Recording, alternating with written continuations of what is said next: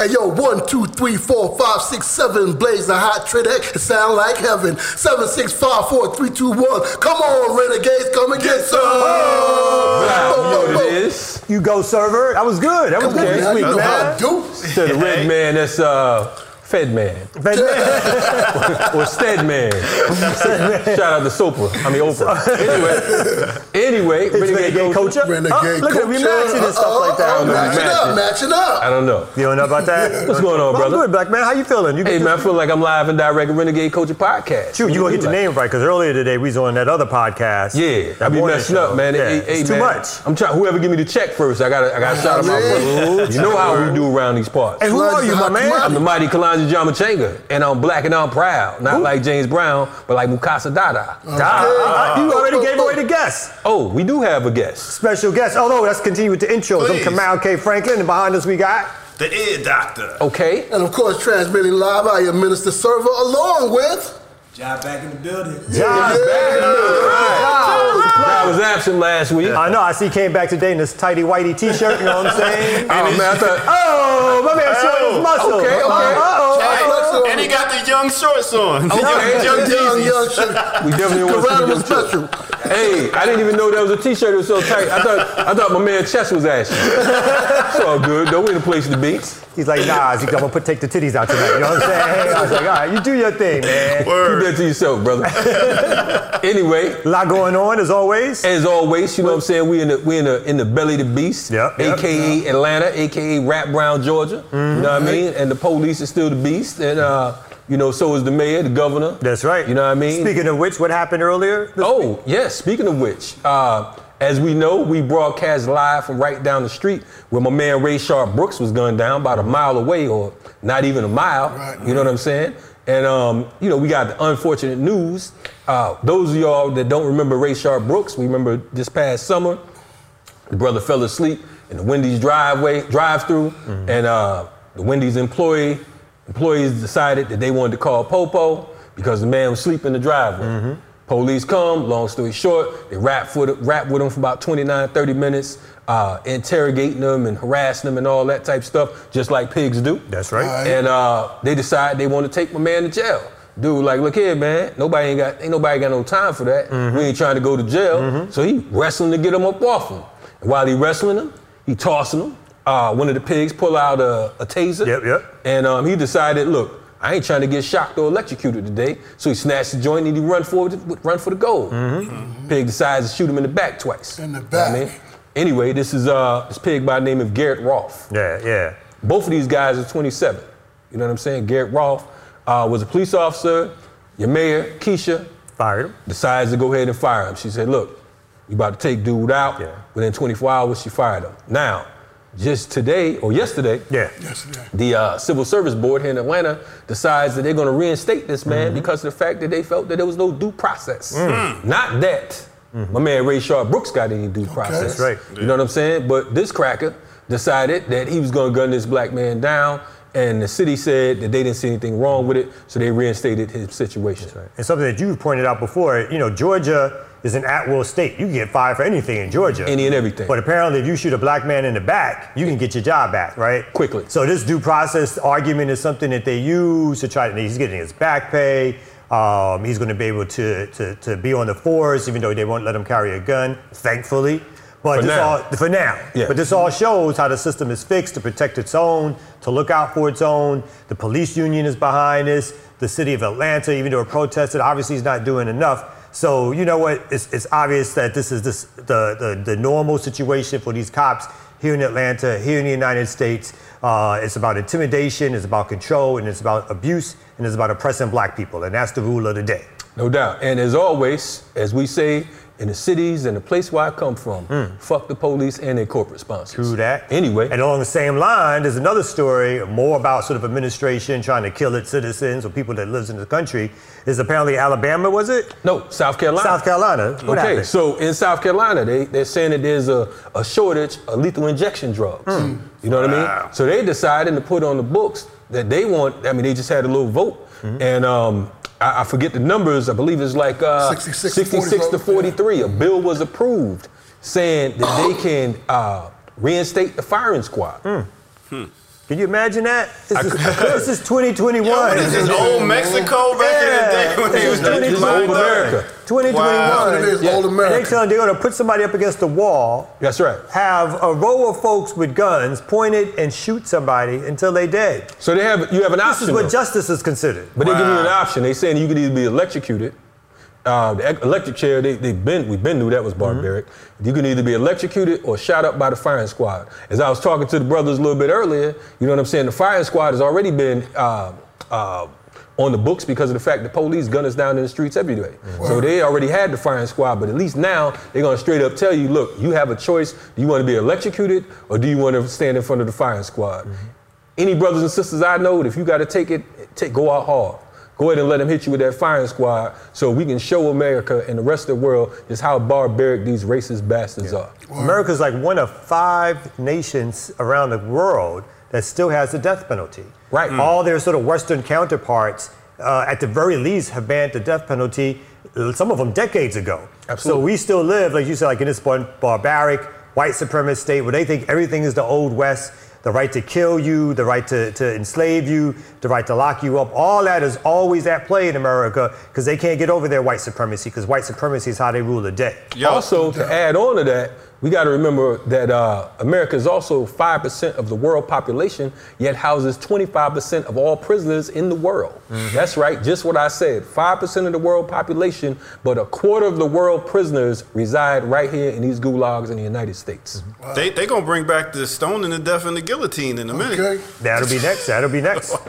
so the last story we got that's happening around the world is at the Tokyo Olympics. Yes. Uh, and the Olympic uh, Commission, International Olympic Commission Committee. committee has decided to ban uh, Black Lives Matter apparel, which is a further sort of banning of all political statements, uh, wear, um, uh, uh, actions, and so forth. This is obviously something that the Olympics has always done as they tried to depoliticize what's happening around the world.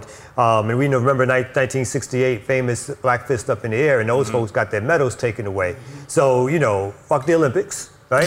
Pretty much. fuck, fuck the. Fuck, Definitely fuck the Olympics. Uh-huh. And I, I want to point out as well that the United States, these racist snake bastards that they are, they blaming it on Tokyo. Now I just want y'all to know. I know some folks in Tokyo, and they don't give a fuck about the English language. So most of them don't even read English. So They ain't gonna be like, Black Lives Matter, old as that. Right. You know what I'm saying? They don't want to be embarrassed in front of the world. Exactly. So they say, okay, blame it on the folks in Tokyo. Mm-hmm. If that shit, if the Olympics would have been held in, in, in Pluto, and, and- and- yeah. Mm-hmm. and the air doctor would have been doing the weather from there, they still would have said that Pluto That's right. banned Black Ban, Lives ban, Matter. yeah. Right. But on the flip side too, fuck Black Lives Matter too, because we know the real deal on, on them too. That's a whole nother story. Right. But anyway, moving right along. So we got a great show tonight. Okay. And we got some great contributors, as always, from Patreon. Let's read off who those folks are that gave us some loot this week. Okay. Yo, so we're gonna start off. Big, give a big shout out to Hermski. All right, big up to Daniel Mays Big up to Tim Ryan. and big up to Trent W. Big up to Shanette. Big up to Geraldo Maza.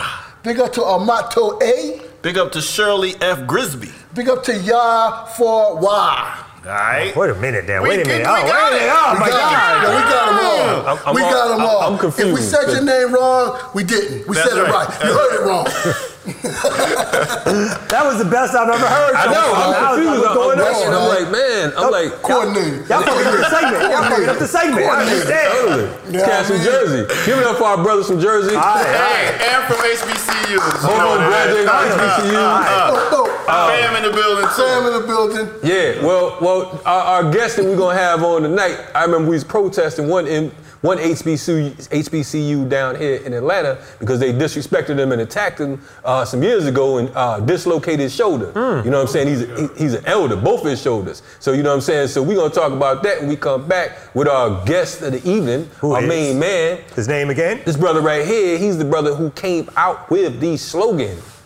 Black Power. you know what I mean? So many folks have uh, attributed that particular uh, claim to Stokely Carmichael, uh, better known to us as Kwame Ture. Mm-hmm. But this was uh, one of his main men, and this is the brother who actually came up with the slogan itself. We're gonna have on tonight Mukasa Dada, formerly right. known as Willie Ricks, who was, uh, I believe, field secretary at SNCC, if I'm not mistaken.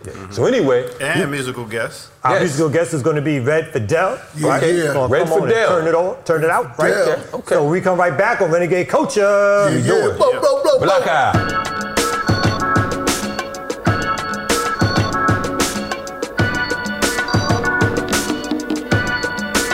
What's happening? Renegade coaches in the building. Yeah, we back on the air. Okay. We got a got a, a legend with us tonight. Yes. Like we always do right about this time. We had to go uh, reach back and, and reach forward, you know what I'm saying, to one of the OGs. So we call our main man, Baba Mukasa Dada. What's happening, Baba? Revolution. Man, revolution what it's all about, man. We ain't sir. seen a few minutes. What you been up to? Trying to organize our people, trying to convince people that the United States is the worst uh, uh, monster on the face of the earth that need to be destroyed. Okay, all right. All right. Well, shoot. Keeping that, keeping them politics alive and well. Yeah. No doubt. Gets no better than that. For for the viewers, because of the fact that, you know, one thing we do here at Renegade Culture, we like to bring in uh, a little bit of everybody. So we had everybody here from uh Sekou Odinga to uh So you had Jalil, Jalil Muntakim, uh, the last poets, Dhoruba bin Wahad. Ruba, we had a little bit of everybody on here. So we felt like it was only right for us to go back and, and holler at our folks from SNCC. Because we think that SNCC is an underestimated and underrated organization. So um, we know that you was the, the field secretary of SNCC, is that correct?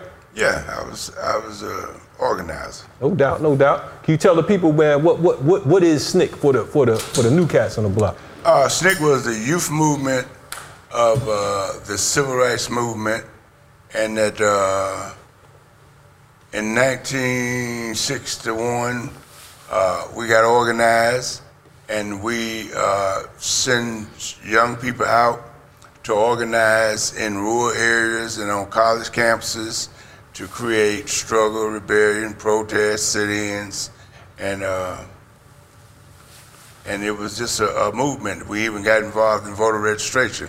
So I worked as under John Lewis. I was his general. I was he was the chairman.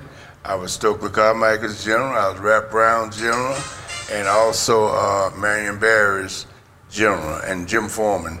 So I was an organizer, and and I could take people to a level that they can do. Word. Now you always uh, was SNCC always a little bit more militant, let's say, because it was younger than the general civil rights movement, or did it grow into those politics? How do you feel about that? Well, Ella Baker warned us that when we met in North Carolina and showed us form SNCC, Martin Martin King, Dr. Martin King, wanted us to be uh, his youth group, but she told us that these guys are preachers and y'all young people need your own autonomy and you need your own organization. So we formed the Student Nonviolent Coordinating Committee, and we went out to organize, and we definitely was more aggressive and more militant uh, and more of organizers than uh, any other organization. That include SCLC, NAACP, CORE, and any other group. Now, now it's, it's you, you mentioned some people in passing, you know, just just kind of like willy nilly. You you said uh, you mentioned Stokely, you mentioned Marion Barry, you mentioned uh, H. Rap Brown. You know what I'm saying? But there were some other folks as well. I know John Lewis was a part of SNCC. Lewis, Jim Forman, Fannie Lou Hamer, Ella Baker, and a host of other people that was equal to them or even stronger and better organizers. Now, Kathleen Cleaver worked with y'all as well. right? Kathleen Cleave was my secretary. Kathleen Cleaver was your secretary. Yeah. Kathleen Cleaver from the Black Panther Party was a secretary for Mukasa Dada. Yeah, she, matter of fact, she met Eldridge Cleaver at a black, the first group when we said Black Power and walked through Mississippi for 250 miles fighting and being bombed and, and what have you. Uh, the first, and we called for Black Power, and the first students, the first group to say we endorse Black Power and have a Black Power conference was a student at Fisk University and Tennessee State. And we went there for that conference. And Kathleen, all of us went there. Eldridge Cleaver was the first place he came to after he got out of jail. He came there. And uh, when he got there, uh, we had the conference, but in the middle of the conference, police shot a young man in the back of the head, and the bullet came out of the nose. So we turned the conference out, and the kids that endorsed Black Power, we went out in the streets with the people that was rebelling, and they were throwing bricks and balls and fire bombs. And the kids in the conference who had called for Black Power. They uh, was SNCC Youth Group, uh, college group, and they were out there first. They were telling the people, "No, don't throw bricks. This is not how we do it. Be, be nonviolent."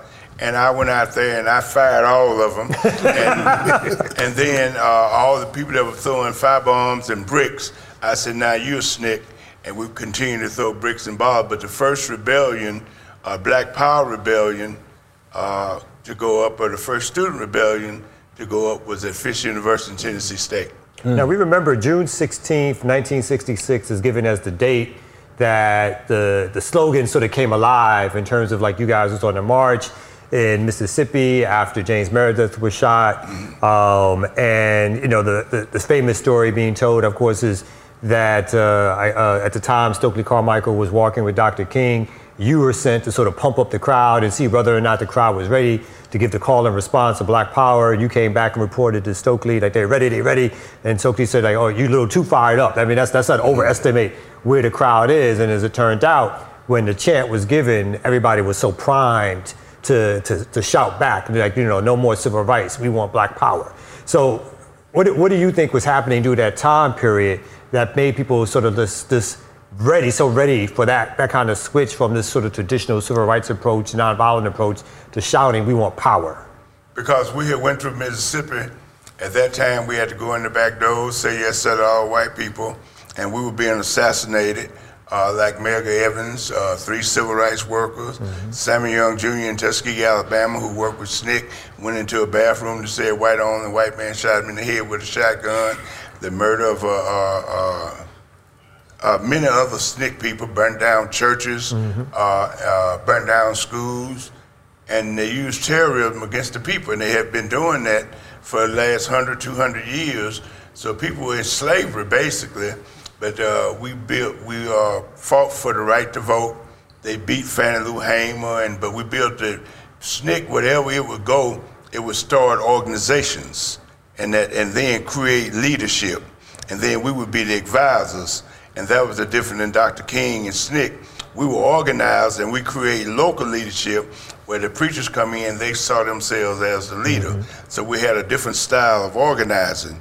And that, uh, so when we organized Mississippi Freedom Democratic Party and many other local groups, we had organized the Black Panther Party in Lowndes County, Alabama, where we picked up guns. So people going through all this kind of terrorism, uh, they had recently beat John Lewis and all the people, uh, the chairman stick at that time, beat them on the bridge, ran horses over 'em. They had killed a couple of people in Lowndes County, Alabama, where we were organizing.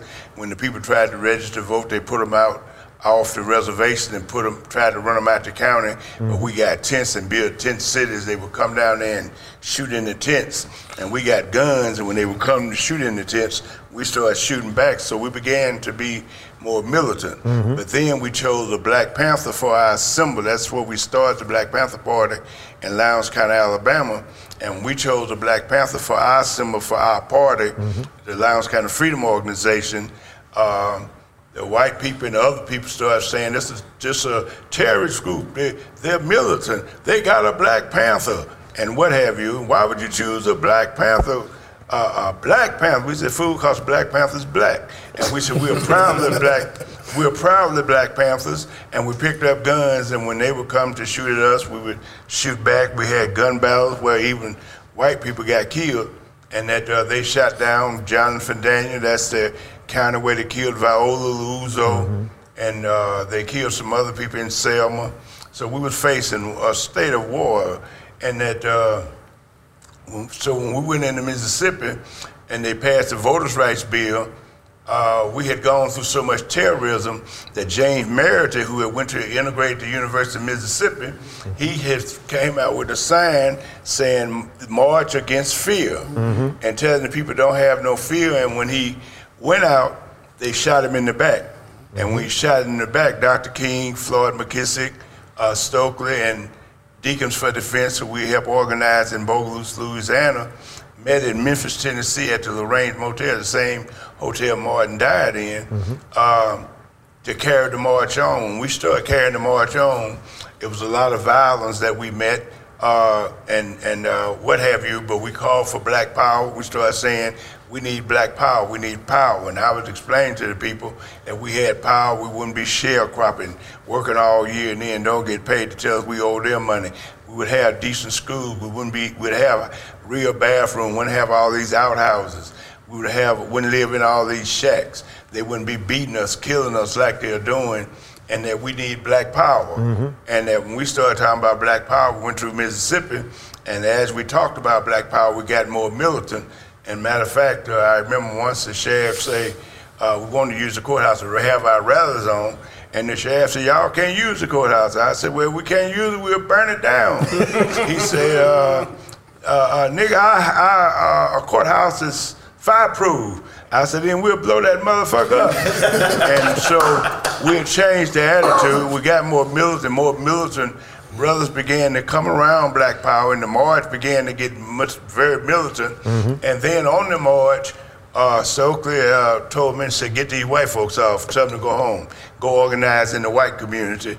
So we ran the white people off the march. So we had Martin King there, and SNCC was uh, Mississippi was the area that SNCC had organized in. And when Dr. King came there, he was coming into SNCC territory. And matter of fact, Stokely told him the first day that when we march to Mississippi, this is SNCC territory, and we won't be nonviolent. Mm-hmm. And so Roy Wilkins, the head of the NAACP, and Whitney Young, they pulled out and said mm. they didn't want to do it. But the first day, Stokely got in fight with a state trooper, and Dr. King broke it up and mm. whatever. And then as we went down through Mississippi, we was Black Power and dominating Dr. King, and we took Dr. King uh, through them cotton fields and all down through there, uh, gave him some experience and some work that he'd never seen before, and that uh, he began to have a lot of respect for me, but a lot of fear of me because he felt that I was always organized and got young people ready to throw bricks and balls and, and what have you. And so he always tried to keep me near him, like when they get ready to have lunch, uh, bring Ricks with you, bring Ricks with you.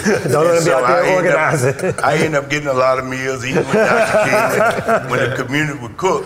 But when we went through Mississippi, we were had to fight on many occasions. And when Dr. King tried to go out and organize, he had a march in Philadelphia, Mississippi, the town where they had killed Cheney, Swan, and Goodman. And Sheriff Rainey knows uh, ran a, a truck right through the march. And that night they came down in the black community and they tried to start shooting, but our people started shooting back. Ralph Featherstone, I don't know if you heard the name. Yeah, yeah, yeah. He's the brother that was blown up in Bel Air, Maryland, and that uh, him and uh, he was organized at that time, and they shot back, and a deputy sheriff got killed.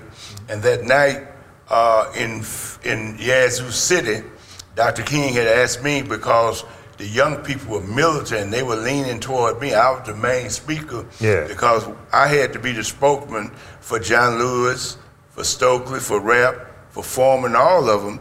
They were college brothers and sisters, but and that they could talk and they were very intellectual and, and what have you, but they couldn't get on a truck and rouse people up. Yeah, yeah, yeah. So anytime the SNCC needed somebody to rouse people up, I was called to all these areas to go to these different towns. So that put me on the stage with Dr. King and all the speakers Mm-hmm. because I could get up there and, and rouse people up just like Martin could or even better. Sounds like you still can, brother. I mean, that was that's, so. We're gonna take our first break. I want to stop you there. The original riot started. All right, so exactly, exactly. When we come back, we're going to get deeper into SNCC because I think uh, you know they have an incredible organizing No doubt. history and all the names and stuff that you've mentioned. We're gonna get into the Freedom Fighters, the whole Uh, yeah, we're going to get into the split that happened with Stokely and and um, and and uh, and and. Um, Black John Lewis, John Lewis, yeah. and then we want to talk later on about the sort of the combining briefly of the Panthers and SNCC, because uh, I don't think people would know that history enough too. So we're gonna come back on on Renegade Culture. Renegade Culture. Yeah. Black Black, Power. Power. Black yeah. power. Good.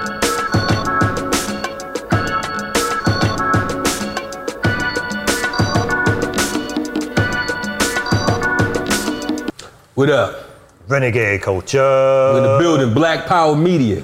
True, You know what I'm true. Understand that because of the fact, for those of you that don't know, the media company we rock with is BPM Black Power Media, Mm-hmm. and we honored to have Mr. Black Power up on Black Power Media today. You know what I'm saying?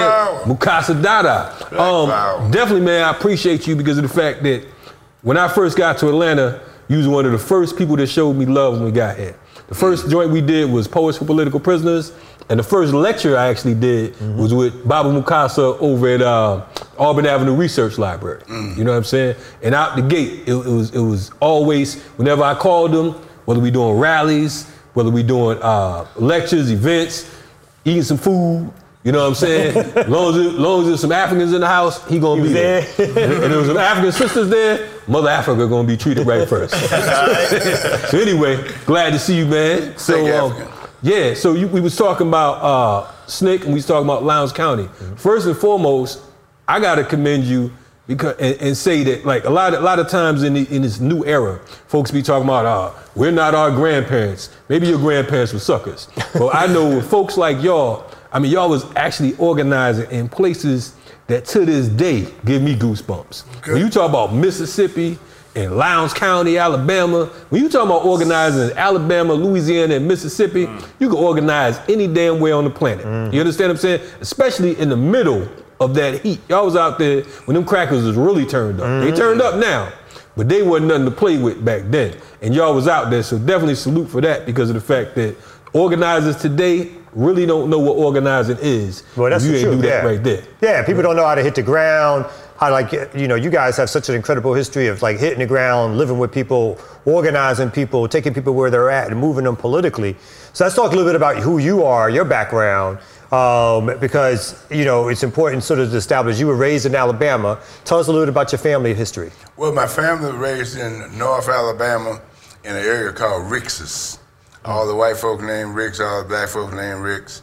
And we know that we were bought off, bought from Jamestown, Virginia, and carried to North Alabama to pick cotton and work in that area. And, and uh, when I was a young man, I used to go to Alabama and chop cotton and make three dollars a day, work from six in the morning, six at night. Uh, we like to say from can't to can't, can't see in the morning till you can see at night. And uh, we did that, and but I, that was my experience in that.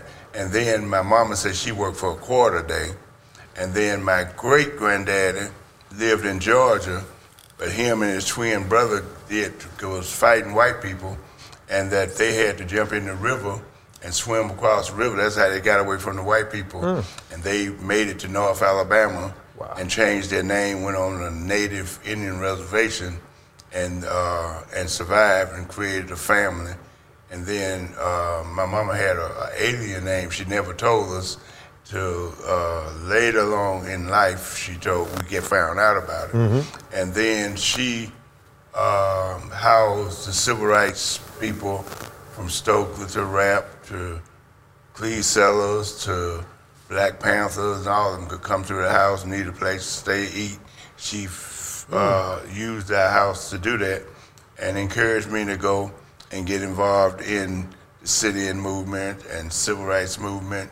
And many threats were made on her life, on my family's life, burnt crosses, and that kind of thing. And that's, is that what got you sort of politicized? Was that those experiences? Uh, I didn't. I don't know exactly, but I uh, was a young man and did what young people do. Yeah. And then um, I had to quit school in the seventh grade. I went to the pool halls and went to the streets and what have you. And then by 1960, after my experience hanging out in schools and stuff, uh, doing whatever I, I wanted to do, uh, the city movement kicked off. And then my sister got involved in it immediately, and I immediately got involved, got involved in it and encouraged people to come march with us and demonstrate. And we went downtown in Chattanooga, Tennessee, had a sit-in, and we were beat up or had to fight our way out of there, and and we fought and threw bricks and balls and whatever. Mm-hmm. And then the next day we brought a thousand people down and or more, and turned the whole school out in half the city, and went down there and had a big riot, big rebellion, and that once we had that rebellion, it got national attention because it was the first rebellion in the civil rights movement, nonviolent movement, but we fought and didn't know nothing about nonviolent. And that's when and that's when CT, Vivian, Yeah. and SCLC people and NAACP people they came, taught us about nonviolence and had us to let them hit us in the face, spit on us, and say this is what you have to take off these white people.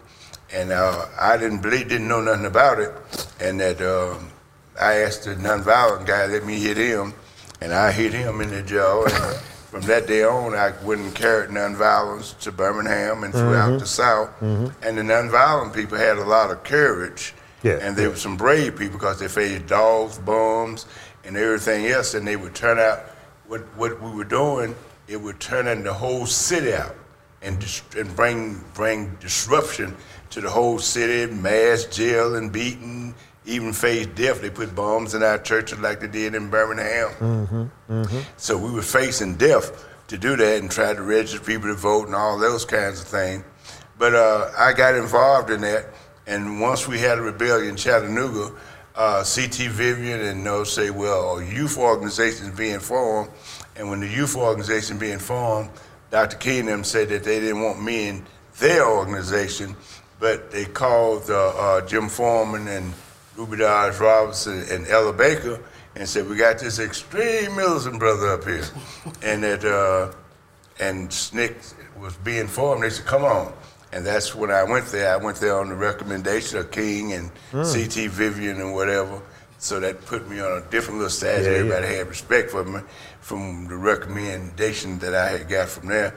But I was just in the movement and, and uh, just a young man that uh, when time came, I found myself in the movement. So when we started sitting in in the movement, we sit in, we had rebellion, and once we had rebellion, um, hundreds of people came out, and then it broke down to a few people. And before you know it, we had 20, 30 people that would just demonstrate every day, and I was one that kept it going. And then I was uh, put in jail over and over again, and then uh, they burnt cross in my yard. Do you even remember how many times you were locked up? oh, 20, 30 times. Mm-hmm. Mm-hmm. I don't remember time, but all over the place. Mm-hmm. I used to go to jail, get out, go back, and whatever. And they burnt crosses in my yard. Uh, they used to call my mom and threaten her. Mm. Matter of fact, Al Gore's daddy, Albert Gore, mm. was a senator. Yeah. He used to call my house and tell my mom what they were going to do if they didn't stop me from being in the movement and whatever. They put my picture all up in the mountains of uh, Tennessee, uh, and they saw me as this extreme militant person in this area. And so uh, I just stayed involved and continued Yeah. to be involved. And SNCC called, and I found myself uh, in Albany, Georgia, and Lee County, Georgia. In Lee County, Georgia, um, uh, we tried to register people to vote. They, uh, when we tried to register people to vote, they uh, machine gunned Mr. James' house. They uh, burnt down the church. We street churches that we used to meet in. One on the Lee County Highway on 95, and right outside of uh, Leslie and Leesburg. One in Sasser, Georgia, and uh, we were to organize in Dawson. They would try to take people to register to vote. They would throw dynamite on our porch, and then sometimes they would come by and machine gun the house. And uh, one of the SNCC people got shot. So we faced all that, but not only that in, in Georgia here, but we were also facing the same thing in Alabama. Uh, terrorists we were also facing the same thing in Mississippi, where they were machine gunners, so, uh, burning down our churches, burning down our meeting places, putting us in jail. And we, at any given time, SNCC had 200 people demonstrating across the South uh, Yeah. at the same time. I want to. I want to quickly. I'm sorry. I want to quickly talk. To, ask you though about because you know last year John Lewis passed away, And and CT Vivian. and, see, and and in particular at John Lewis's funeral, Bill Clinton got up and talked about how um, you know we were ready for uh, that. You know John Lewis was was the man, and at one point there seemed to be too much too much Stokely. But he glad that John Lewis, you know, became the man or whatever like that. So this is an important phase in, in SNCC's public history again was the vote for against uh, or the vote in terms of who would be the leader of SNCC between John Lewis and Stokely Carmichael. Can you talk a little bit about what that time was like for SNCC in terms of choosing a more overt militant leader um, as opposed to John Lewis, who sort of was more seen as like a, a young uh, Dr. King as opposed to Stokely, who was kind of seen as a young Malcolm X, right? Yeah, when we first started out to be nonviolent and, and, and to have love for our enemies and, and, and those kinds of things, pray for them and what have you, that was a norm and a very militant thing to do. Uh, but as time went on, John Lewis at some point uh, had the most militant organization and chaired uh, the most militant organization. Now, before John Lewis, you had Marion Barry and, the, uh, and a, another a couple other chairmen, and then John Lewis came in 1963. And one of the things in SNCC, our chairmen lasted for one year, and then we were changed. But John Lewis happened to slip by for two years, and that uh, he was good at that time. And that, uh, but as we went on, John began to hold on to the nonviolence and and very peaceful kind of guy. And that uh, by after we had uh, went into Lowndes County, Alabama, and picked up guns and fought, we had SNCC used nonviolence as a tactic, where Martin saw it as a principle. So we could change. So when we go out there and take it nonviolent, let a cracker slap us or hit us, and we would take it. But if he hit too hard or too many times, we kick his ass. or if he follows us around the corner, we fuck him up. and there's no part about it. And at the same time, a lot of SNCC people carry guns. So when they came and uh, started shooting at us, we would shoot back, uh, be ready to shoot back. And some people would not give up their guns. And then after John was chairman for two years, we had put together the Black Panther Party. We had the Deacons for Defense in uh, Bogalusa, Louisiana, uh, and other uh, mili- very militant movement. We was in confrontation all the time, and then uh, we it, after that point, we came to a point that John, uh, you no longer represent our views because we are more militant than that. We are for more of a, a, a stronger stand, and we don't need uh, somebody that's imitating Dr. King. And that we told John, we voted John out. Matter of fact, I chaired the meeting, and we voted John out. When John was getting ready to get voted out, everybody got up and started criticizing, calling him weak and whatever. And John turned to me, he said, Rick, Rick, help me, help me do something. I said, he John used to like to say, if you pull, if you see me in a fight with a bear, pull honey on me. I said, brother, I don't have nothing but honey for you tonight. Um, so John, so John was voted out. Yeah. And Stokely, uh, at that time, was voted in, and they tried to say that uh, he was coup d'état and all that. But his time had just ran out, and that uh, we had changed, uh, uh, come to another stage, and we immediately, shortly after that was in May, uh, May 15, something like that, and then by June 5th, we were on the Black Power March and taking the movement to a whole nother level.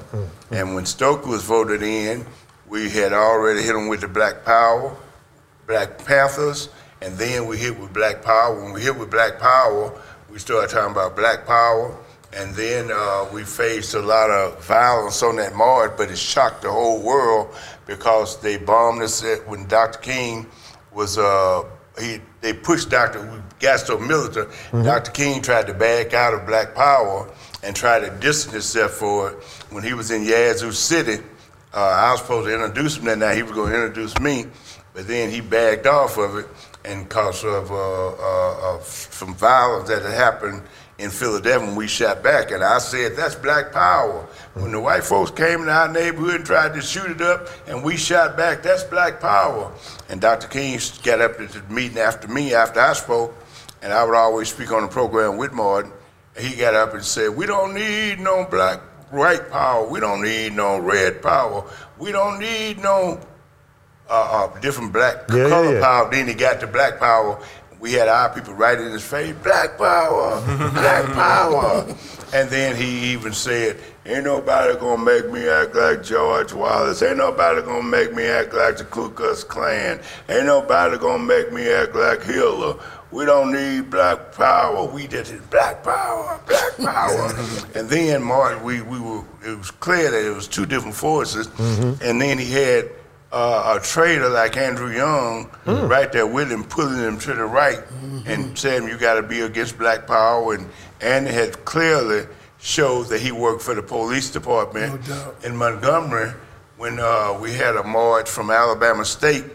Uh, they ran they ran horses over us just like they did John and Selma. And when they ran the horses over us and they hurt children and people, and I was on top of a car making a speech, calling the president of the United States a liar, murderer, or whatever, and that uh, and the people were around it just running back from being beaten and stuff, and I was on top of the car talking to them, and uh, coming around and looked up here, Andrew Young coming around the corner with over 50 police hmm. saying, Willie Ricks, break this up. This is against the law. And they rushed the march and people had to scatter again. But Andrew showed himself clearly to work with the government, work with the police, work with the FBI department and whatever. And that's who he's always been. That's why he became mayor. That's why he mm-hmm. awarded mm-hmm. him as ambassador. That's why he, uh, anytime the white people in trouble, mm-hmm. they call Andrew Young. Mm-hmm. So That's Martin right. has them kind of people around him, mm-hmm. and they weaken him. But when Let me stop. Wait a minute. Let me stop you there because we, we got to take a break and when we come back. We want to finish this story and then talk a little bit more about the history of SNCC and the Black Panthers. And On- go ahead. and also get into some of the international pieces because you got No problem, interesting let's pieces in regards to uh, Idi Amin and a number of other Oh, Oh, guys. that's right. That's Yeah. right. So we want hear all that. No doubt. Renegade, Coach. Renegade culture, culture. with the renegades dwell. Yeah, black power.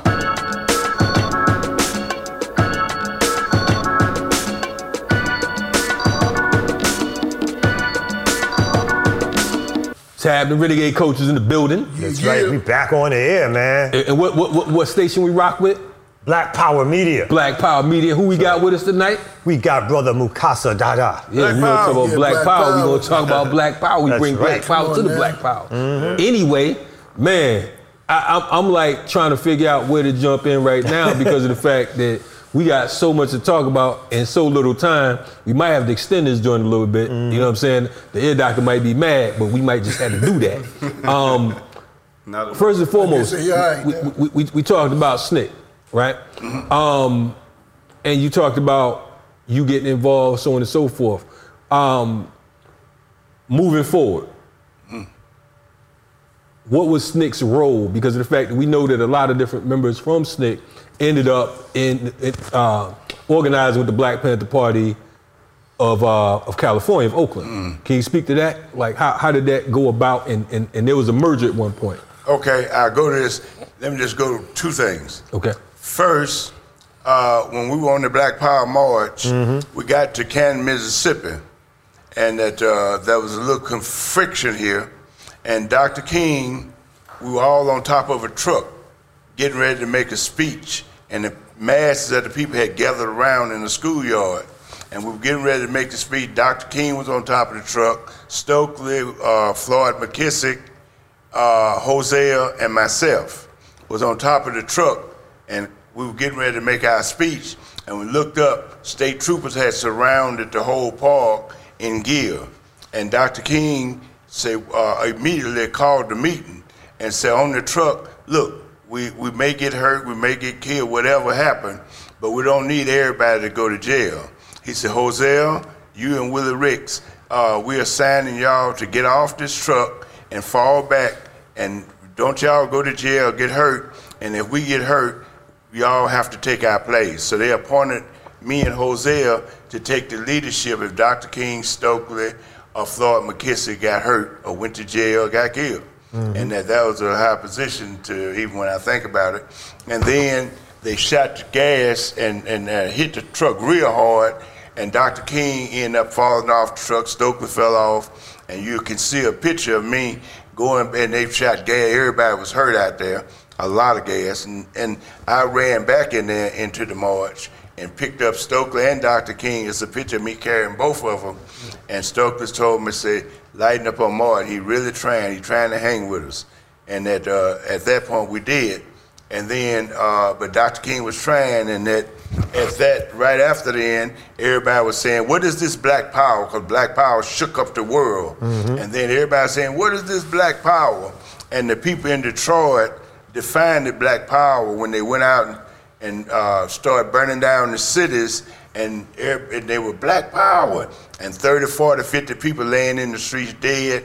20,000 people they round up, put in prison, whatever. And all the cities began to burn down. And uh, Black Power and dead bodies laying everywhere. They brought truth back from uh, 82nd back in Lanham in, in Detroit and other cities to fight and shoot and kill us. They had orders to shoot to kill. But the cry was black power, black power. We need black power. And we said black power. Black power brought on a whole nother attitude and a consciousness. And people began to say, black is beautiful. Uh, we need power. We need black power.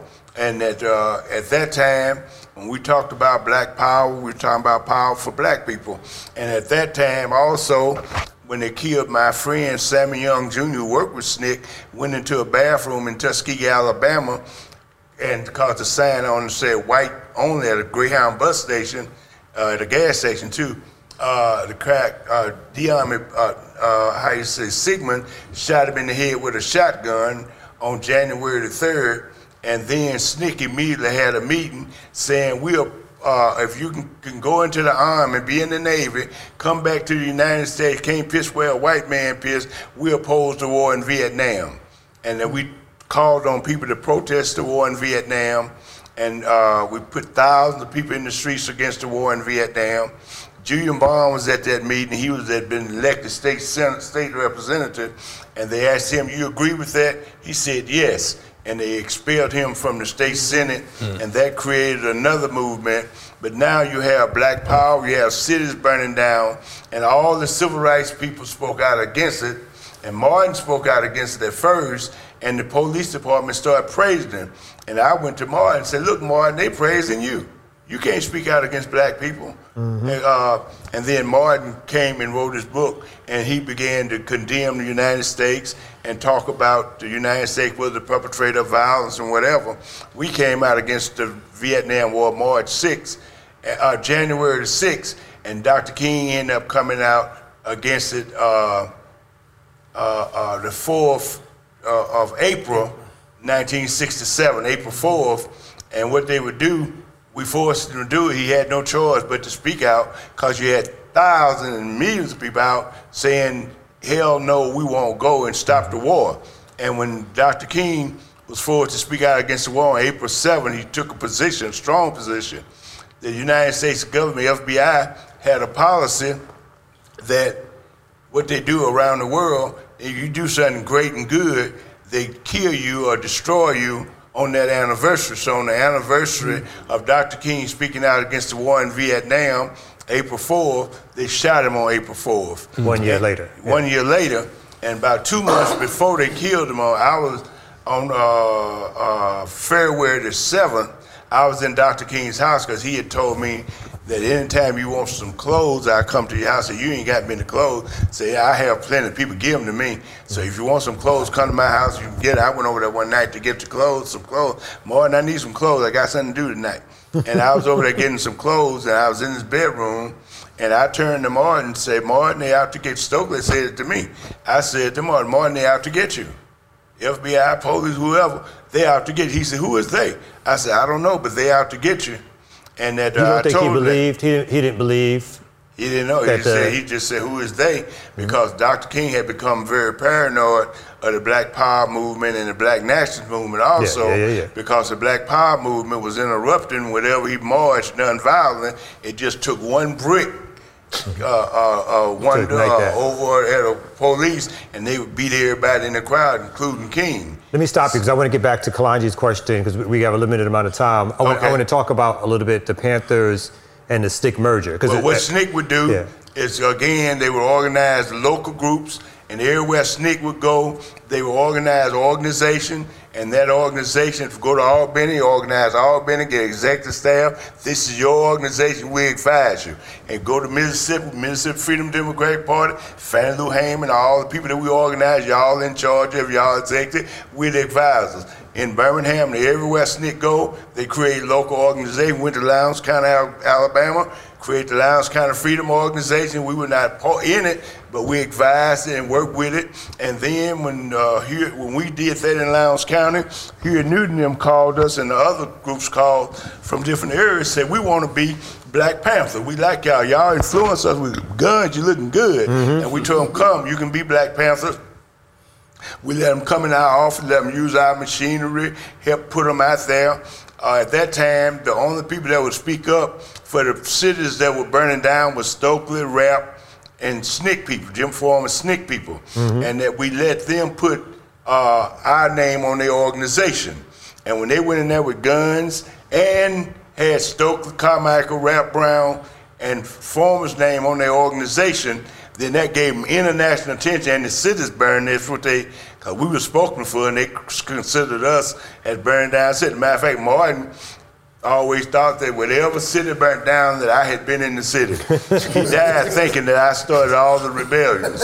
Uh, so then, once all the rebellion and the Black Panthers, we brought them in, let them do it, and we gave it to them. So this is your organization, and we used our name. And remember Stokely Rap and all them, they were SNCC, but uh, we used put our name on their organization, and they were honorary chairman, honorary minister of Def- uh, defense, I think, and and or whatever for international or whatever.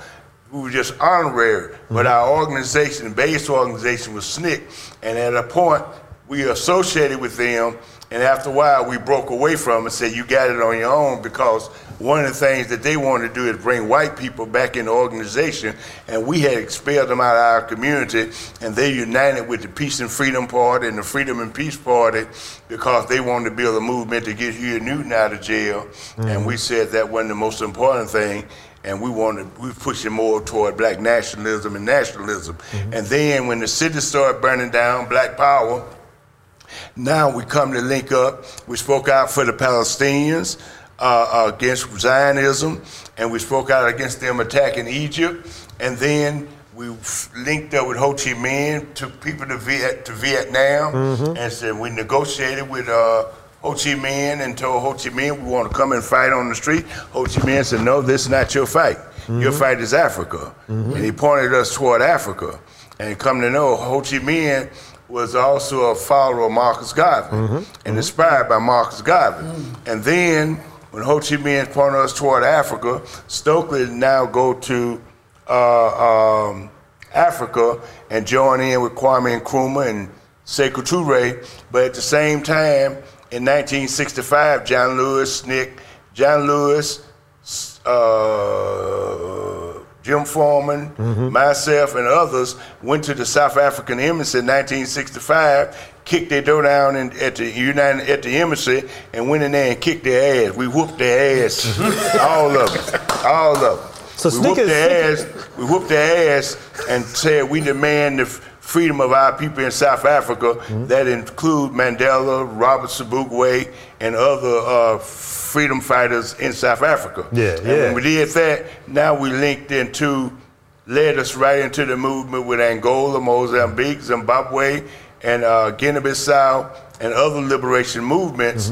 We join now. We join in and start speaking up for them, becoming their spokesman, sending them materials and whatever, and even some going there and helping fighting. And we also join in with Nicaragua, the Sandinistas, and El Salvador, Guatemala.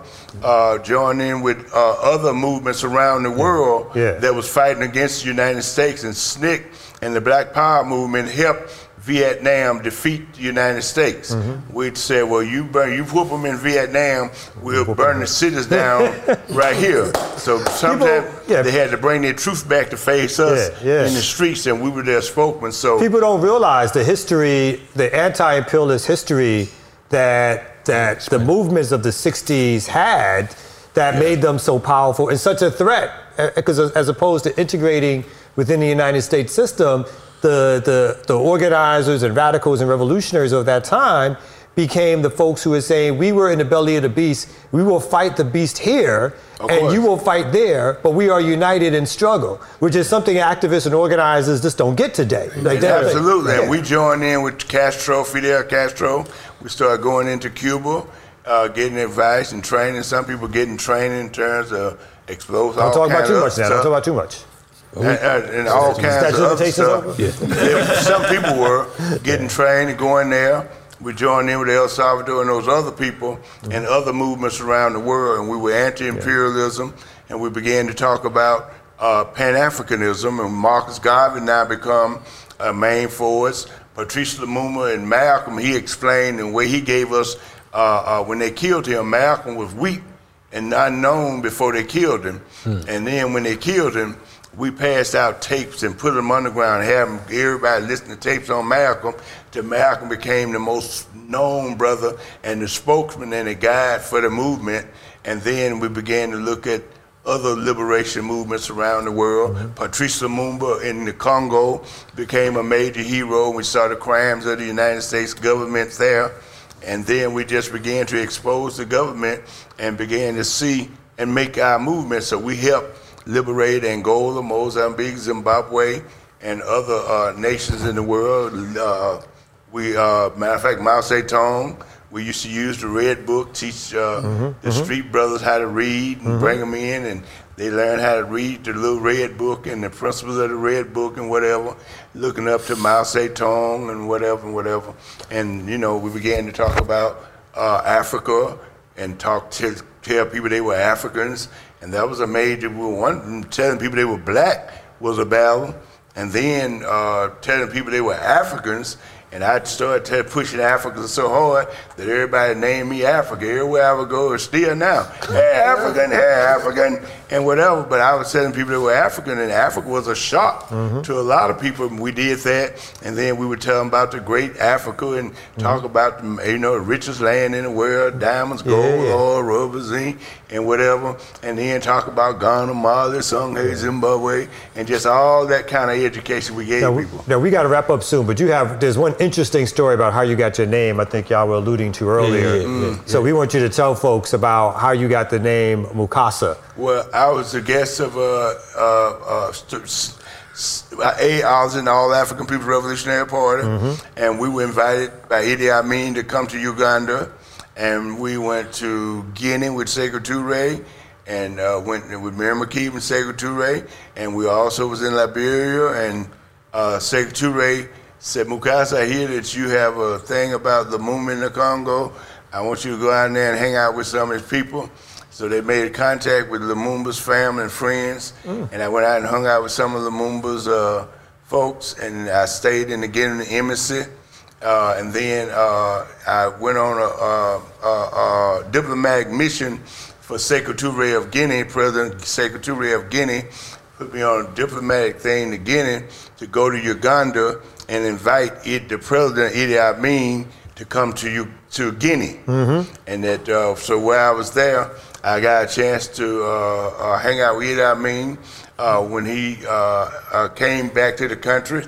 He allowed me to walk next to him and inspect the troops. All the troops had to do that to me and whatever. And then at night he would bring, I, he picked me up in uh, on in helicopters, army helicopter, army planes, and take us different places and whatever. And that uh, so anyway, I was able to do a lot. Well, I mean, and I was in the newspaper headlines. Yeah, yeah. to it, I mean, and then and he had me speaking in the schools and colleges and whatever. And one night we had all the generals, all the uh, officers there, and me and Stokely and uh, was there, and that uh, I was we were speaking, and I got up, and started speaking and talking about Africa and talking about revolution and talking about victory, and one that's so jumped up and said, Mukasa, what's, what, what's your name, young man? I said, Willie Ricks, Willie Ricks. He said, there ain't no African name. Her name is Mukasa. And all of them started saying, Mukasa, Mukasa. What does Mukasa mean? It means God of the water. Damn. And they said, Mukasa. And I've been Mukasa ever since. Oh, damn. And then Idi Amin heard about it, told him about it, and he uh, uh, laughed and told me, Your name is Mukasa. And say, uh, Mukasa, we want y'all to always come home to Africa, Mm-hmm. get your politics, and then go abroad. So Yes, we want to we want to thank we want to stop there and thank you No so much for coming, man. This has No been in, in any you know if, in any fair world or world in which Africans really knew who we were as a people, you know, you would never have to go anywhere without being shown love and Mm. privilege and insight. You are a true hero of our experience, No uh, and we are so honored to have you here, brother. So Yes, uh, thank brother. you for coming. Love Yeah. you, man. Love you and thank Keep y'all for inviting me here, and I'm honored to be here with everybody. And Africa must unite. Hey man, I, I think before you go, I think all of us need to uh, you need to lead the chant of Black Power so we can do this. Black power! Black power! Power! power. Black power. Black power. Black power. Black power. Yeah. Renegade culture in the building. Yeah. Hold tight.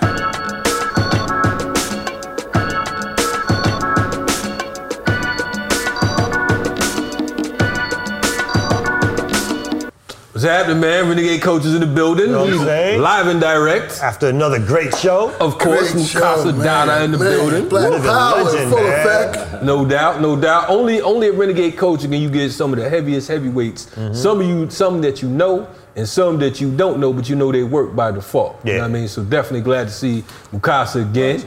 Um, while we was rocking with Mukasa, our next guest came through, kicking stuff down, throwing stuff. You know what I'm saying? You know, what the uh, mobile clap. So there's a part in the interview, you hear like a phone going off, Yeah. something like that. You know what I'm saying? Some chairs going, you know what I mean? And then, then they're gonna look over at me like, fuck your chair. Like, Y'all need to get this fixed. He's like, Colin Murphy. But anyway, without further ado, Yes. we got recording artists. I mean, uh, uh, Minister Service gonna give you a bio real quick. Yeah, Yes. yeah. Who we got here? Hey, yo, we got my man Red Fidel. He's a hip hop artist out of uh, Miami, Florida, Mm-hmm. rocking out of the ATL. Yo, he's been around for a while, doing a few things. Uh, back in, in 96, He's been doing this thing up, up until the day in 2001. He was featured on CeeLo's uh, first album. Uh, he's a speaker, he's an entrepreneur. He's pioneering what we call adult contemporary hip hop music. So without any further ado, let me give it up for my man, Red Fidel. Okay. Appreciate you, appreciate No you. doubt. Yes, yes. Definitely, man. So, Red Fidel. Talk to me. Okay. Uh, 555 is the latest album. No doubt. Yes, it is. Tell us what, it, what that's about. Because we know that Jay Z had the 444 and it was a dope contemporary. So, you know, you came with 555. Next level. Where Beyonce at? I got Beyonce. Okay. hey, but uh, on the real, now it's funny you mentioned Jay Z because that actually was that actually was my inspiration. I kind of was like, okay, he did 444. I want to take it a step up. So, uh, in actuality, numerically, the step up would be the next number five. But once I did 555 and started doing the numerology on it, it just all fell in place with ascension, manifestation, everything. Uh, five me being in a number of change and from a spiritual universal's place. So it was like very appropriate for me to actually name the album that because I felt like what I was doing was that next level. And then especially with me spearhead and then with this movement of adult contemporary hip hop. Because this album was like that, but he it didn't have the genre heading on it. I'm actually giving it a name, giving it a movement, and giving it a wave. So So that's what is what is adult contemporary hip hop then? Adult contemporary hip hop is basically hip hop music that meets the adult listener where we at right now. I feel like a lot of music, especially from the hip hop and rap space, uh, still appeals to the youth and uh, the youth genre from a mainstream standpoint. Of course, you know there are artists out there that aren't so known that you know still continue to do music, but I feel like there's a place for adult contemporary hip hop even on a mainstream level, something to actually add a balance. Because I don't have no problem with what's now being out there. But at the same time, everything is a balance. You know, you know, dis-ease is a result of an imbalance. So the dis-ease that you hear from an audible standpoint and from a musical standpoint is devoid of this right here, adult, because it's inevitable. If you did music when you was younger, these rap artists, they're going to become older. So are you going to keep doing young music, or it's inevitable? You got to see me. You got to. You're going to become an adult, and hence the term adult contemporary. You're going to have to transition your music into something that meets you where you at, because life is growth, and growth is life. You know, I can appreciate that, you know what I mean, because of the fact that, yeah, we grew up in hip hop. We watched hip hop. Indeed. We watched hip hop grow up. You know, and, and it, it- it's sad to see a lot of cats our age and older mimicking the teens. For You sure. know what I'm saying? For sure. I can't I can't walk around with, with slim uh Part of my English, nut huggers. You know what I'm saying? It's just, it's just, just not my, it's just not my thing. You know what I'm saying? Yes, or, or the little Yes, sir. t-shirts and all that. Yes, sir. You know what I'm saying? Because we grown. Yes, sir. I can't have my pants hanging off my ass. I ain't knocking nobody else to do it. Yeah, Yes, yeah, sir. yeah. But I'm 50. Yes, sir. And I don't think, you know what I'm saying? My, my woman want to see me with my drawers hanging out. That's right. You know what I'm That's saying? right. That's so right. I'm glad that you coming along with that because of the fact that that shows growth as well. Um, so the whole, you know, how long you been in this thing? I know that my man talked about uh, you had a track with CeeLo. I know you have a track with with Stick on the new joint or whatever. Um, and and I'm sure you've been in this for a while. But how long you been into hip hop itself as far as an artist? Uh, man, I'm. You say you're 50. I'm 48. I'll be 49 in June next month. Okay. So um, I've been doing. I, re- I did my first record. I've always been. a I was born into hip hop, but I actually got into art form seriously when I was like 15. I made my first record in Miami when I was like 15. Okay. And I never looked back from that point. So I've always had a thirst and an affinity for hip hop. It was just something that I just was. Uh, I'm spiritually, I'm a griot. So you know, it just all fell into place with hip hop. So I've been doing this since 15 to 48, 49. So you do the math. It's been quite some time. And uh, so I grew up in, in all the facets of it from that point as far as, you know, the era what we consider the golden era for me the 90s and all that. So I saw its transition. I saw its growth. I saw its progression and its regression, you know, such as, you know, life. But uh, it's been a long time, man. It's been a long time. And I have had my moments where, you know, when you get older, when you start getting into your early 30s, and like you said, you start seeing, you start really wondering where your place is as a rapper and it's because you know you got a rapper, you got an MC, you got an artist. You know what I'm saying? The artist kind of embodies both of the aforementioned. But then you know you start figuring out, trying to figure out where you fit into this because you're growing. You don't, especially if you take on the family. You know, like you mentioned, I can't have the nut hurkers on at 30 and 35. You know? Especially I'm raising a son, I'm raising daughters, so it's like where do I fit into this music? Mm. So it just, I, ju- but the love never goes away. It's a lot of artists. I started this journey with a lot of my friends and brothers who dropped music because they outgrew it. I never could outgrow it because if it's there and it's in you, that's what it is. Even if I put the mic down, that beat I might hear might inspire me. My pen might go to dancing on the paper. I can't stop it. So how do I find a way to continue this art form without feeling like I'm really still stuck in the time warp? Because you find a lot of artists, they, they kind of get subjected to that. So really quick, we're going we're going to go to a bold question real quick. Yeah. But I want to get uh, I want you to quickly tell us the origin of your name, uh, Red Fidel. How you get that? Uh, man, it's funny, man. For a long time, 'cause- and brother and, and, and Minister Server know me as this name. For a long time, I actually went by the name Jahala. A lot of people know me by Jahala. Jahala. Yeah, people know me by Jahala, and then, um, and it's interesting because as I evolved, you know, a lot of times you take on different tones. Names are tones, and you know, vibratorily, as a man, as a man, I started to change, and I just felt like Spirit was just telling me to, you know, find something that was pretty much like more innocuous. Mm-hmm. Because when you hear the name Jahala, some names carry like a certain connotation with it. You, when you heard Jahala, you know I was gonna come with some conscience or something, you know, mm-hmm. in that that line. Well, you know, I'm a man. I fall short. And sometimes I might want to talk about some bullshit. But mm-hmm. sometimes I'm on such and such. So I was trying to see where can I find or put myself into a space whereas you didn't know where I was gonna come from. Mm-hmm, you know what I'm mm-hmm. saying? So and then growing up in Miami, my skin complexion, they always called us red. What's up, red? Yeah, so I- yeah. that was innocuous. Yeah. And then I'm of Cuban descent. So Fidel came about because of my idea, my ideology, my mm-hmm, ideals, the person mm-hmm. I represent. It's like my social, you know, what I'm saying Yeah, how yeah. I was born. I'm very radical. I'm such and such. I am Jahala. Jahala is the, the Fidel side of it all. Mm-hmm. But Red kind of like is the out front man. You know, like I'm. Yeah. You don't know where I'm gonna. She like from. Detroit, right? Yeah, yeah. Yeah. Miami. exactly, exactly. Well, you know what I'm saying? Red, Red, we call him Beige Kamal. Why you got to throw that up in there? I'm saying like, why, Yeah, yeah, yeah. yeah. Oh, oh, oh. I'm gonna let that go. Don't say that word. Leave it alone. Say beige, come on. We're gonna move on. Y'all wow, man. Oh, they get ready. Ah, motherfucker. I was- so they got me so upset I opened up the question later. Okay, we got a bold question for you. Oh, shit. Let's get this straight. All right, He started reading the question. I, I was like, let me just get this goddamn thing out the way. What is so my name? We got, we got, what we do here is uh, called Knockers Nonsense. We got a little bold question, which I may Yes. break after this is over. Um, so there's like a whole bunch of questions up in here. We only want you to pick one question, one question only. We want you to read it out loud and then give us an answer. And, Boom. and- and read that shit faster than how you talk. He'd be like, and then so on and so forth. That's that red part. Who would win versus between Tribe Called Quest versus Outkast? okay, Outkast. okay. This man said, Ah, cash. Easy. Quickly, quickly, he said Outkast. You gotta, you gotta give a little explanation of why on that one. Yeah. uh, I mean, is it really an explanation needed? Ooh. Wow. Yes. Oh, Shots fired. hey, hold on. Now, you can't you can't just throw tribe with the bus You like know what I'm that. Saying? Midnight Marauders. Yeah. That, but you, you know what? You, you don't like the lyrics as much as you like the production. The production of Midnight it, Tribe Called Quest from, but now that would have said who was better producers, then I had to take time. But from a lyrical standpoint, that's not even a question. I don't know. Phife was pretty dope. That Phife was definitely Phife was dope, but Phife was Yeah. dope. I Phife think was, Phife, Phife was better. Phife was doper than than, than, than big, Big Boi? uh, Yeah. the Big Boi. Not lyrically. No, not lyrically. Not You don't think lyrically. so? Not lyrically. I don't know. Phife, I remember Phife, Phife. Phife was good, but Phife was kind of like you know. Witty kind of. Yeah. He was witty, but if you, you know, I- as an artist, I look at it from different angles. He was kind of like, uh, and I hate to say this, but Oh. it was kind of like it was simple. It had a sim- it was kind of simple to it. It, it, it was it was it was it was it, it Well, was we're gonna see it was what simple. Red Fidel can do and not keep it simple. No, I mean like uh, and that's no that, but that's that's Stop it, that's, that's. Shots That's my man, but he kind of simple. Fidel versus Spike. Went to. Carvel to get a milkshake. Yeah.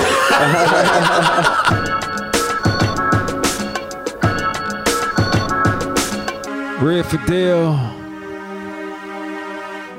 Peace out to renegade culture. Every now and then a person comes that says something beyond mankind's comprehension. When I think about it, I am that person to tap into another dimension. Professing to be the greatest, I am not, but professing to be great, I am. I am what I am. Another day, another dollar. Money on my mind, mind on the money. Depending on the grind, will I win or will I lose? It's the question to be answered. Failure's not an option, so I'm grinding till I'm ashes in this land of the free, home of the brave. Native reservation built by the slaves. Africans and Nubians who massacred niggas. Now we getting jury by money that glitters like the treasures of the pharaohs and the gold of old fur. Catch me wearing anything less, no sir. Damn right, I want that Bentley for my chariot. With a hood full of horses running when I'm mashing it. Inherently, I got a hunger for the finer things, plus a thirst for the power that the knowledge brings. You could say that I'm vain, take the time to do the science, yet the truth still remains. I'm a man of the word, I'm a sign of my times. A trees on the ground and my head's to the sky. Got my ears tuned in with my eyes on God. Third eye open, seeing way past stars. And my epistle is a pistol. Apostles are colossal, so you better check your issues. Cause I'm a spirit in the flesh, living life to the best. Amen. God bless. Lyrically on what they want, with a chase of what they need. Many love to front themselves, they hate to be. It's evident in the majority of what you see, not to mention what you hear. Hope you heard me real clear. Truth validates every word I bring forth. The brightest star in the sky is what I reach for. I done seen everything but wanna see more. Blowing on a J, looking down from a G4. I'm Elohim with the flow, so there's none above me. Kingly aura head to toe, so the queens love me. Messiah genes in my bloodline. No gang affiliation, but I got blood ties. And I don't mean red rag and throwing gang signs. I'm talking revolutionaries of my same kind. And I might seem vain, you can hate me or adore me, but the fact still remains I'm a man of my word, sign of the times. My feet's on the ground and my head's to the sky. Got my ears tuned in with my eyes on God. Third eye open, seeing way past stars. And my epistle is a pistol. Apostles are colossal, so you better check your issues. Cause I'm a spirit in the flesh, living life to the best. Amen. God bless. What if you see me with some bling in my pinky ring, plus a tourbillon on my wrist straight from Beijing? Designer shades on my eyes just to block the rays. Would you be hating on me bad enough to stop my days? I'm hearing a girl that's controlled by material things, out of control by the hype that material brings. So staying grounded is a must do. Humility is a fireman must run through. That's food for thought for you to utilize the recipe. Do what you want with it, but listening you better be. If something hinders you from doing so, then set it free. You be you and I'll be me, and this is what I be. Bald head, but a roster without the mane. Red Fidel, picture me, but without the frame. And I know I sound vain, but I'm humble in my heart, and the fact still remains I'm a man of my word, a sign of the times. My feet's on the ground, and my head's to the sky. Got my ears tuned in with my eyes on God. Third eye open with past stars.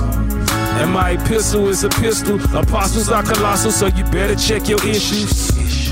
Cause I'm a spirit in the flesh, living life to the best. Amen. God bless.